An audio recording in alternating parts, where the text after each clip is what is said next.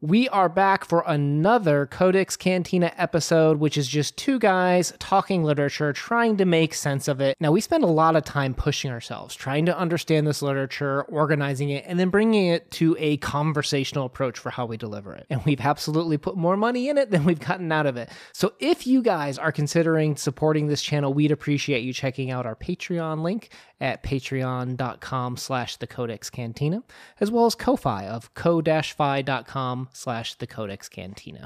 It all helps us in running the show, along with commercials, guys. So thank you so much. We're going to do a quick commercial break, and then we'll get on with the rest of the episode. If you are looking to discuss the themes, meaning, and rather hysterical but philosophical work, The Expert by Nakajima Atsushi, you are in the right place today. Ah. So you texted me, how many times are we going to make Star Wars references tonight? Many. So get ready for it. As soon as I got done reading this, I knew where you were going to go with this one. And I think, I mean, if you look up some of the stuff on Master Nakajima himself, he was even quoted as saying, like, this is possibly the best short story I've ever written. Like, he knew. He had gold when he wrote this one. I want to know if George Lucas read Nakajima, because I feel like this is the Padawan's journey. All right, well, let's talk about this, because we are not in Star Wars. We are in Hantan, a state of Chao, and pronunciation mistakes left and right. Apologies for that. But a man named Chi Chang wants to be the very best, like no archer ever was. He does his research for who's the best teacher in the country, and finds Wei Fei to be the best. And I understand that this is kind of a the intent of this might have been like Taoist philosophy and a lot of that. But to your point, I just think there's a lot here that you could discuss, even just picking it up and just looking at it. You know what I mean? Like you immediately get those feelings of this man has an interest, but when does it become an obsession even is probably a question I have at this point.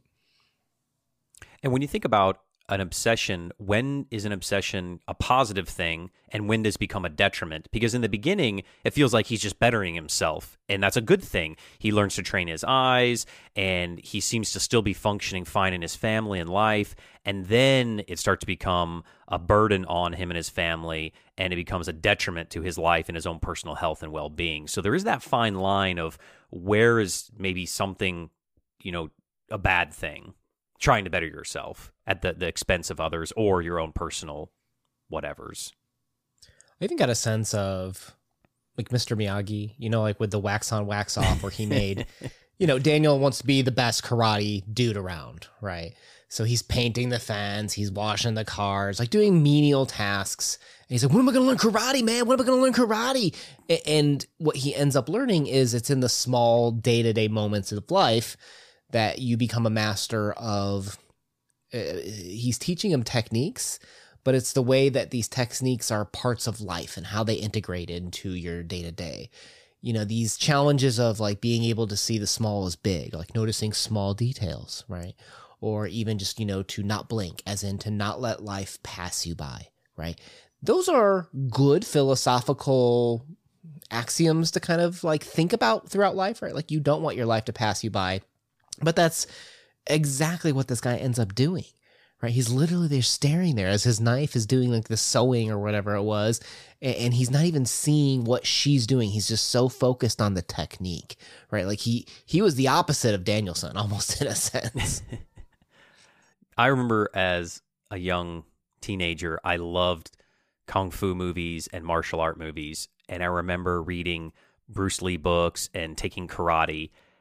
And the number one thing they usually kind of try to teach you is the idea of mind, body, and soul, that they all have to be in sync together for you to really become one with yourself. And I feel like that, for me, The Expert is one that you are trying to become one with yourself. And it's those small little things of recognizing how to control one's body through the mind to focus your soul or chi, whatever you want to call it, to achieve your goals.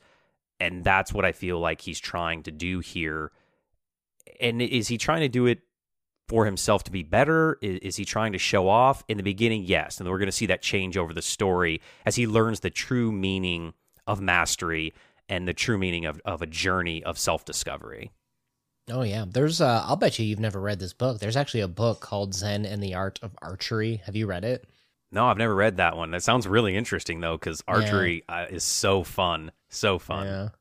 Well, it's one of those books that is philosophical, but I think you kind of nailed one of the main tenets where you're focusing on yourself, right? Like where you integrate into life as opposed to the target, right? Like when you're trying to hit that target with your arrow, right? Like you're so focused on where's the target? Am I aiming towards it? Like you need to be more focused on your inner self, your technique, your what you can control and not the target, because you can't control anything about the target in a sense. I think that's kind of one of the main themes that I kind of picked up on this too. But speaking of themes, can we talk? Can we just jump to the Star Wars stuff? Like, you know, he's learning this stuff and then he decides he needs to kill his master. Take us away. Where are you going with this one? This is Anakin's fall, right? So he feels like that he has finally got a little taste of power. He's had a little bit of success, and then it goes to his head. And that happens to a lot of, I think, youthful people. At least I know in my experience as a young man, when I was doing something and I, for the first time, felt like I had a good grasp on life and knowledge, it goes to your head and you think that you suddenly know everything, you can do everything, and then you get knocked down a peg or two. You know, at its core, Star Wars is a family story. Like there's no escaping that.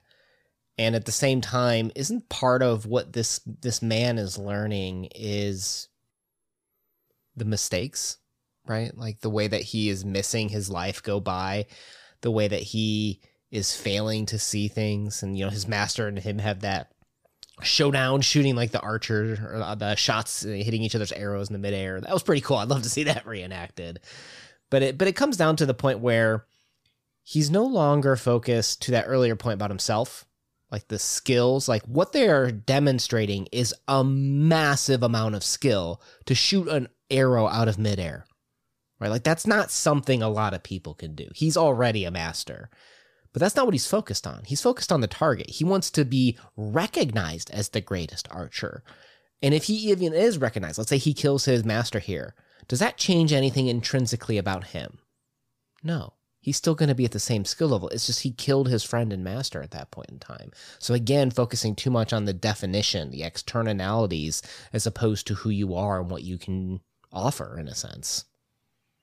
Yeah, that's exactly where I went with the story, was sometimes we get so focused on improving ourselves only for what external recognition you're going to get. And I think that happens a lot on social media today, of the same thing of you're trying to better yourself, you know, maybe your physique through working out or your comedy routine or whatever it may be, playing an instrument, making videos. And it kind of goes back to what we were talking about in another video of, why do you do what you do? Is it for yourself, or is it for the recognition or that external, gratification or acknowledgement? And I think that the master here shows the apprentice that that's truly not what you need. And he does manipulate him a little bit because he doesn't want to die, and says, oh, but there's even somebody better than us. And it's like, oh, now you got to go find Yoda.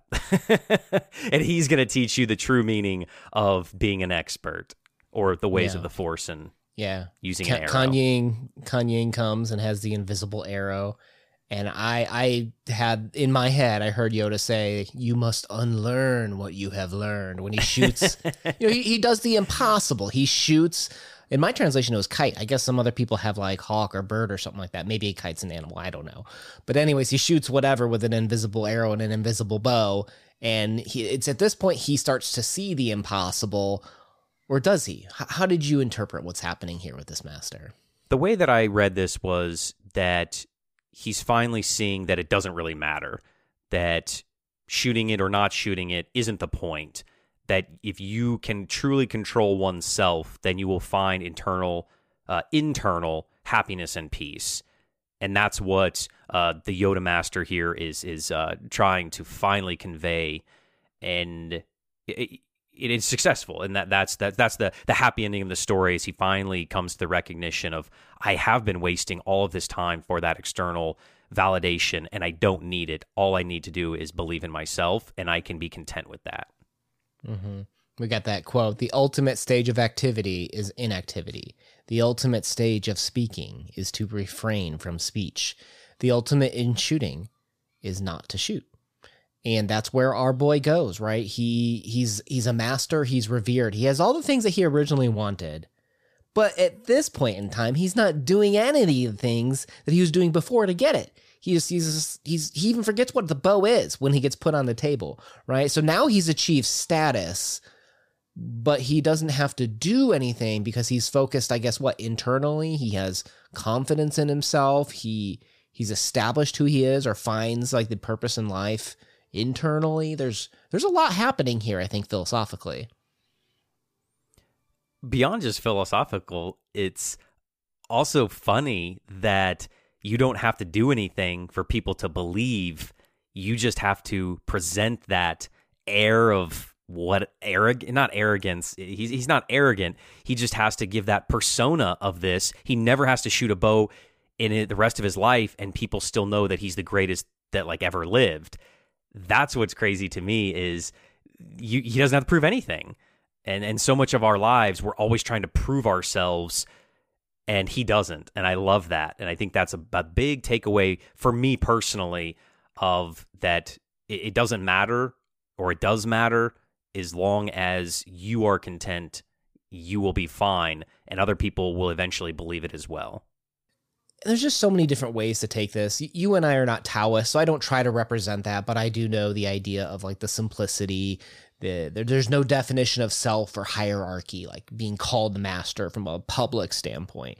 It's much different when you have kind of like, I think probably that Eastern mentality going into this, and you kind of have like a little realization of what is the true goal of being, and then the manifestation in this world. So it's a great little piece. I think you can take it lots of different ways, and I'd love to hear your thoughts in the comments down below as well. If you had an addition to this, let us know in the comments down below. My name is Ben Una.